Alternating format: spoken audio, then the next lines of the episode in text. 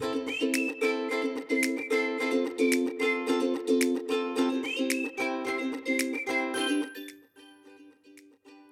lytter til Privacy League, programmet fra White Relations, hvor vi taler om GDPR informationssikkerhed.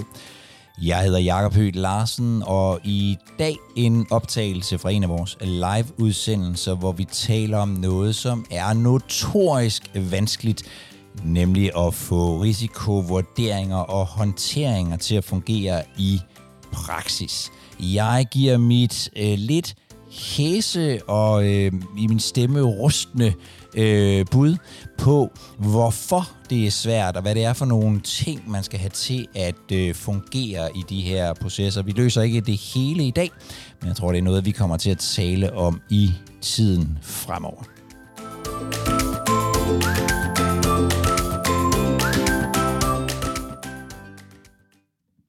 Hvordan man får øh, risikovurderinger sådan indarbejdet i i sin måde at, at arbejde på? Altså, hvordan får man det her med at, at, at gennemføre, foretage risikovurderinger? Hvordan får man egentlig det til at, øh, til at virke?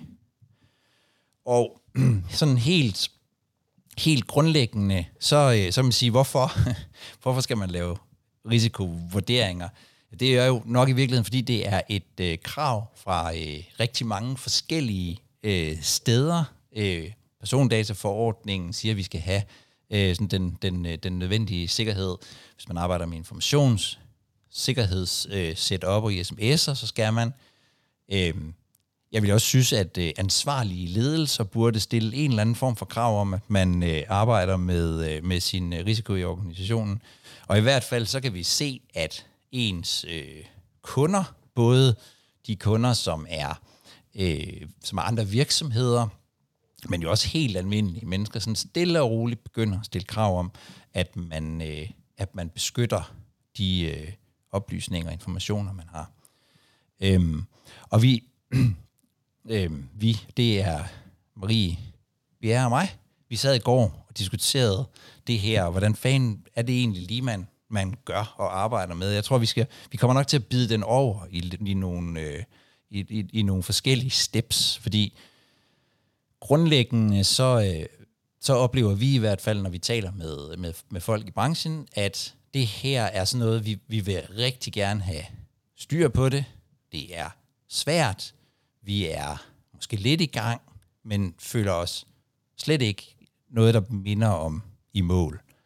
Øhm, det er ikke sådan en, på en eller anden måde, det er ikke sådan rigtigt en, en indarbejdet proces.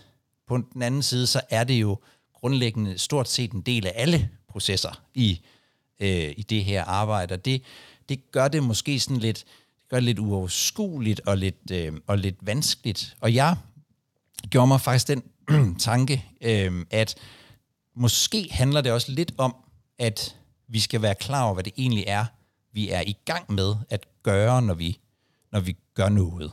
Øhm, jeg, jeg sender lige et link til en lille, til en lille model, Øhm, fordi nu vil jeg i virkeligheden prøve at svare på spørgsmålet om, hvorfor det er svært. Det er jo altid en god start. Hvorfor jeg tror, det er svært at få det her til at fungere. I, øhm, i, sådan, i, i beslutningstagningsteori, der taler man om, øhm, der taler man nogle gange om det, man kalder sådan tamme problemer og vilde problemer. Altså lidt ligesom tamme dyr og vilde dyr. Tamme problemer, det er det er problemer, hvor man kender øh, problemet, og man kender løsningen, og der er ikke for mange stakeholders, så er ikke for mange interessenter, der mener for meget om tingene. Øhm, det, det er et som typisk er, er super nemme at løse. I den anden ende af den skala, der ligger de der situationer, hvor man hverken kender problemet, man ved heller ikke, hvad løsningen er, og der er en hel masse involverede interessenter, som ved forskellige ting, og som i øvrigt har forskellige øh, værdier og interesser på spil. Det er det, man så kalder øh, vilde problemer. Eksemplet på vilde problemer, det er typisk, øh, det er typisk øh, krisen i, eller konflikterne i Mellemøsten. Altså, vi ved i virkeligheden ikke rigtigt, øh, hvad er det egentlig helt præcist problemet er. Øh, og i så fald, hvordan finder vi en løsning, og der er virkelig mange parter i den, øh, mange interessenter i den øh, konflikt. Handler det om olie? Handler det om religion? Hvad handler det egentlig helt præcist om? Øhm, hmm, nu tror jeg, at min, min hund flyttede mit kamera. Gjorde han ikke? Øh, Nå, no, sorry. Øhm, når det handler om øh, når det handler om risiko, så, øh, så er selve det at, at håndtere øh, risiko i en organisation, det er i virkeligheden flere forskellige typer af de her problemer. Når vi taler om kendte risici, og dem er der jo en del. Altså vi har en masse risici, vi godt ved, at de er der. Øh, det kunne være, at vores øh, CRM-system bliver låst øh, af ransomware, eller øh, risiko for, at vi får et øh, databrud på nogle, på nogle bestemte systemer og, øh, og den slags. Det er et sted, hvor vi, vi kender problemerne. Øh, vi kender ikke nødvendigvis løsningen på, på problemerne, men, men vi ved i hvert fald, her vi ved, her er en trussel, og den skal vi, den skal vi håndtere.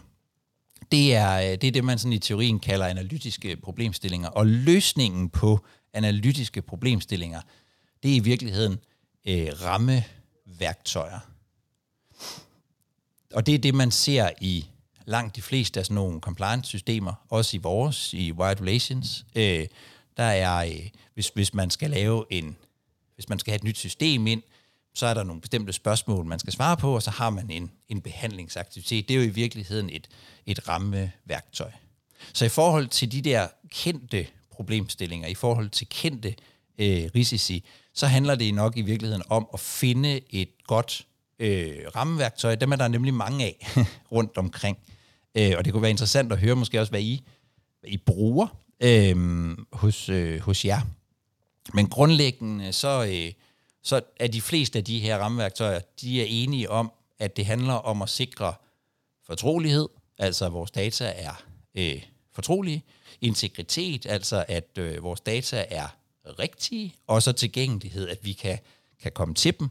Og så, vil de, og så arbejder de fleste med, at vi på den ene side skal vurdere en sandsynlighed for, at noget sker, og konsekvensen. Og så giver det en eller anden form for, for, øh, for risiko. Det er sådan et, det er sådan et meget godt Øhm, det er sådan meget godt, øh, hvad hedder det, rammeværktøj til, til de her sådan analytiske problemer, som er altså kendte risici. Og så skal man genbesøge dem en gang imellem. Altså, øh, og, og, øh, og jeg tror, vi... Øh, jeg har, har ikke delt den med alle. Nå. Så sender jeg den ud efterfølgende. Øhm, jeg kan se, at jeg ikke har delt modellen med alle øhm, eller man ikke kan komme til den. Øhm, så, så i virkeligheden at finde det, et, et rammeværktøj, og, og, og jeg tror, øh, vil du ikke give mig ret i det, Marie, at det vigtigste her, det er nok at komme i gang. Fordi, hvis man ikke, hvis man ikke er det i forvejen, fordi de første, øh, de første risikovurderinger, man laver, bliver formentlig ikke særlig gode. De næste bliver øh, lidt bedre, og de tredje bliver sådan nogenlunde, og så videre. Øh, det er i virkeligheden et spørgsmål om også at lære at arbejde med det, og, og, og skabe en, en kultur øh, omkring det. Så der kan man i virkeligheden sætte nogle processer op og gøre, og gøre arbejdet. Du nikker, Marie. Jo. Jeg vil, nikker bare i vildskab, ja. Vil, vil du sige mere øh, om det? Jo, men jeg er jo fuldstændig enig. Altså, jeg, vi, vi, øh, eller jeg især møder, øh, møder øh, forskellige mennesker, der, der føler, at de ikke er kommet i gang med de her risikovurderinger endnu. Og jeg tror også, vi har talt om det, det tidligere, Øhm, og på en eller anden måde er man jo i gang. Man forholder sig tit til risici, måske bare ikke på en dokumenteret eller en systematisk øh, måde. Øh, og den måde at komme i gang på, er jo ikke nødvendigvis at tage det fra A til Z, hvis man nu siger, at vi skal igennem alle vores systemer. Men man ved jo godt i forvejen, nogenlunde, man har en mavefornemmelse af, hvor, hvor skoen den trykker. Og, der vil, øh, og det er også det, vi har talt om, Jacob, at der vil vores anbefaling jo være at starte der, hvor det gør mest ondt. Altså, hvor har man de mest øh, følsomme og kritiske data? Øh, det har man allerede en mavefornemmelse af. Øh, og så starte der, øh, simpelthen at tage det i bidder. Fordi det kan jo godt være lidt en, en, øh, en stor mundfuld øh, at komme igennem. Det vil i hvert fald være vores, øh, vores anbefaling. Det som... Øh det, som jo ofte er en, en udfordring når, når, når vi taler om de her sådan, øh, altså der, der hvor vi godt kender øh, risikoen, jamen det vil jo være, at der typisk vil, vil være nogle forskellige mennesker, som ved nogle forskellige dele af det her. Altså øh, det kan være, at vi ved, vi ved en del om risikoen over i databeskyttelsen. Der, de ved også noget, de ved noget andet i forretningen, og over i IT noget, noget tredje, om man så må sige. Øhm, og og det, det, gør, det gør i virkeligheden arbejdet med risikoen en lille smule mere kompliceret, at der er sådan et videnskab. Øhm, vi kan ikke sætte os ned bare og gøre det øh, selv. Vi, vi er nødt til at skabe en eller anden form for, for samarbejde omkring det. Det tror jeg faktisk er nogle gange er en af de af udfordringerne øh, omkring det her, at, at der er nogle ting, som vi i GDPR kan sætte os ned og gøre selv i virkeligheden, hvis vi, hvis vi gerne vil, og med, eller med ganske, ganske få input. Men her er man nok ofte nødt til at skabe samarbejdsfora. Øh, jeg ved, mange arbejder med sådan nogle workshops, hvor de, hvor de, hvor de arbejder i det og, og trækker de rigtige mennesker ind, fordi det kan simpelthen være svært overhovedet at vide, altså hvad er sandsynligheden for, at en eller anden nede i afdelingen kommer til at gøre noget. For, altså, øh, der, der, der er behov for nogen, der kender øh, virkeligheden, og der er behov for nogen, som, som, øh, som måske har udblik synet i forhold til, hvordan er aktiviteten på det her område lige nu, hvor med Ukraine og Rusland og øh, altså der, der, der er behov for mange forskellige sådan inputter og interessenter. Så, så samarbejde er tror jeg er ret vigtigt, når man, når man arbejder med de her øh, problemstillinger. Så, så kan man sige, en af udfordringerne, eller så er der en ny udfordring, eller større udfordring, er det måske i virkeligheden. Altså, og det er, hvis jeg stillede spørgsmålet, hvordan ser, hvordan ser risikobilledet egentlig ud det kommende år eller to? Så begynder vi at være i en, i en lidt anden type øh, situation. Eksempelvis, hvis vi havde stået med det spørgsmål tilbage i øh, 2021, øhm, havde vi så kunne forudse øh, risikoen for, at Rusland ville gå ind, til Ukra- ind i Ukraine, og det ville gøre, at, at der ville blive angreb på vores øh, GPS-systemer, som der var i går, eller Forsvarsministeriets hjemmeside ville blive lagt ned. Den slags, den, altså den, den der fremsynede, øh, fordi der kommer vi jo i virkeligheden ud i den situation, hvor vi står med og skal vurdere på noget, hvor vi faktisk hverken kender problemet eller løsningen. Og der er rammeværktøjer bare ikke rigtig løsningen på det. Øhm, der er vi i virkeligheden nødt til at arbejde på en lidt anden måde. Det, det handler om at være at være sådan, altså op, at opstille hypoteser og være øh, nysgerrig i forhold til, hvordan udvikler ting sig? Hvad sker der egentlig, hvis øh, hvis Rusland bryder sammen? Hvordan, hvordan truer det? Hvordan vil det komme til at true os? Øh, øh er, der, er der sårbarheder i vores systemer? Altså, der er vi, der er vi nødt til at arbejde lidt, lidt anderledes øh, med, med, med, med tingene. Og der tror jeg bare, det er vigtigt, at man får i virkeligheden får adskilt det, så man arbejder systematisk med sine kendte risici, og samtidig er nysgerrig på, hvad kunne der ellers ske, men, men, men og får, ligesom får det feedback loop øh, tilbage i, i det andet. Men man virkelig holder de ting lidt, lidt adskilt også i sine, i sine processer. Og så er der i virkeligheden en sidste ting, jeg vil tage op, som, som jeg ved, mange har som problem. Øhm, nemlig, at der faktisk også godt, at det faktisk omkring risiko også godt kan blive et øh, politisk problem. Øhm, fordi mange af jer vil sikkert have hørt noget i stil med, øh, når I er kommet med et eller andet, vi har det her problem, godt tænker os at mitigere det på den her måde, så er der en eller anden leder, der siger, ah, men vi behøver heller ikke være de bedste til det her. Og så har vi jo i virkeligheden den situation, hvor, øh, hvor, vi, øh, hvor vi på den ene side, altså hvor, hvor vi faktisk har nogle sådan egentlige politiske i gåsøjne modsætninger, hvor der er forskellige interesser på spil. Øhm, og det er jo en helt anden opgave at løse det, hvis man sidder med øh, risiko og risikohåndtering, at skulle håndtere, at ledelser eller andre dele af organisationen i virkeligheden har nogle andre øh, interesser. Øhm, det er jo meget mere end en analytisk opgave, også meget mere end en kreativ opgave. Det er måske en opgave om at bygge relationer og forhandlinger op i hele det her øh, system. Så jeg tror faktisk, at det blandt andet er det her med, at der er så mange elementer, når vi arbejder med risiko, der gør, at det nogle gange kan være øh, svært at få styr på, og at vi måske skal skal øh, arbejde med det i, øh, i forskellige sammenhænge øh, og prøve at, prøve at kigge på det over flere gange øh, her i, øh, i det nye år. Vi har i hvert fald ikke denne her gang kunne tegne en proces, som bare lige kan fange øh, det hele. Den vil enten blive meget, meget, øh, meget, meget omfattende, eller også så vil den være stort set ubrugelig, øh, fordi der stort set ikke stod noget øh, i den. Øh, Marie, du har til gengæld lige lovet at sige, hvordan du synes, man kan komme øh, godt i gang med, ja, og lige, med det her. Og lige, inden, øh, og lige inden jeg gør det, øh, så øh, har Cecilia kommet med øh, et udmærket input på chatten, som jeg lige vil øh, læse op. Fedt. Øh, vi har et compliance-system, der desværre ikke kan udføre risikovurdering for konsekvensen for de registrerede, uden at man skal udføre en hel DPIA, hvilket ikke er relevant for os i de fleste tilfælde. Øh, og derfor anvender hun et Excel-ark, øh, som Jakob du har talt om, altså den her CIA-model og øh, konsekvens og sandsynlighed. Øh, og her sætter jeg så relevante scenarier ind, som kunne være en trussel.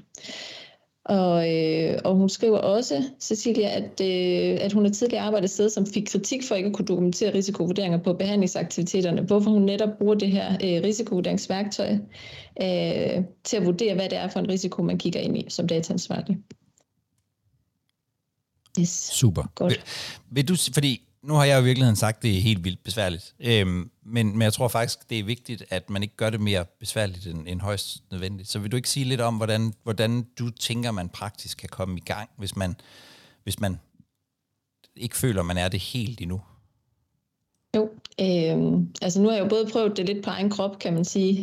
Øh, har jo også selv skulle lave øh, risikovurderinger, og jeg hører jo egentlig også meget input, øh, når jeg taler med mange af jer øh, til daglig, at det her med egentlig at få forklaret de interessenter, man, man inviterer ind i den her proces, øh, både forretningen, IT og, og, og andre bidragsydere, få forklaret, hvorfor er det, vi skal lave den her øvelse, hvad er det egentlig, det bidrager til. Vi skal finde øh, et passende sikkerhedsniveau, og det kan vi kun gøre ud fra øh, en risikovurdering. Vi er ikke interesseret i at implementere øh, revt og krat, men netop det, der er passende for os øh, i forhold til det risikobillede, vi kigger ind i. Øh, det vil sådan være den ene ting, at få, få egentlig den gode historie ud, måske også på forhånd, før man netop øh, sidder i sådan en workshop øh, og skal have bidragene. Øh, og, og Jacob, du var lidt inde på det, det her med, at der er rigtig mange, der egentlig holder de her workshops. Det tror jeg er en rigtig god idé. Øh, netop at sætte sig ned og fortælle om det, i hvert fald indledningsvis, til man måske har lavet de første, øh, og måske også har genbesøgt dem. Man bliver hele tiden klogere, og de her øh, input, man får fra forskellige steder i forretningen, gør faktisk en risikovurdering endnu stærkere, også når man skal tale om, hvad er det så for nogle foranstaltninger, vi skal have op i værktøjskassen. Øh, og så netop det her med at sige, øh, at vi måske ikke lige øh, spiser øh, hele elefanten på en gang, men at vi tager det, der øh, er mest kritisk eller mest følsomt først, og bevæger os nedad. Øh, og så er det simpelthen også lidt learning by doing. Øh, hvis man holder sig til de her rammeværker, man ret godt hjulpet, tror jeg. Det vil sådan være min, øh, min bedste bud på at i hvert fald komme, komme godt i gang. Og så tænker jeg også, at man skal være opmærksom på, at vi jo alle sammen foretager risikovurderinger hele tiden. Øhm, og så, så man er typisk i gang. Det der, det, der ofte er problemet, er vel også det, Cecilia nævner, nemlig, at man får kritik for, at man ikke har dokumenteret det, man har gjort. Man har måske gjort sig tankerne, men, men glemt at skrive ned, hvorfor man gjorde det. Lige præcis. Altså, vi, vi render jo faktisk næsten alle sammen rundt og laver risikovurdering på daglig basis, øh, men, men får måske ikke dokumenteret det. Gør alle sammen nogle øh, gode ting, øh, og beslutter at gøre nogle gode ting, øh, når vi går på arbejde. Og, og hvis man kan få det ind i en dokumenteret systematisk proces, øh, så er man jo faktisk øh, kommet godt i gang allerede der. Og godt i gang er jo halvt fuldendt. Du har lyttet til Privacy League, programmet for Wired Relations, hvor vi taler om GDPR og informationssikkerhed. Jeg hedder Jakob Høgh Larsen, og hvis du selv vil være med i den diskussion, vi helt sikkert skal have i den kommende tid om alt det her med øh, risiko, risikovurderinger og øh, håndteringer i organisationen, ja, så skal du melde dig ind, så du kan være med på Privacy League live-udsendelserne. Det er hver onsdag kl. 14. og du melder dig ind ved at gå ind på wiredrelations.com-pl, og så håber jeg, at vi ses.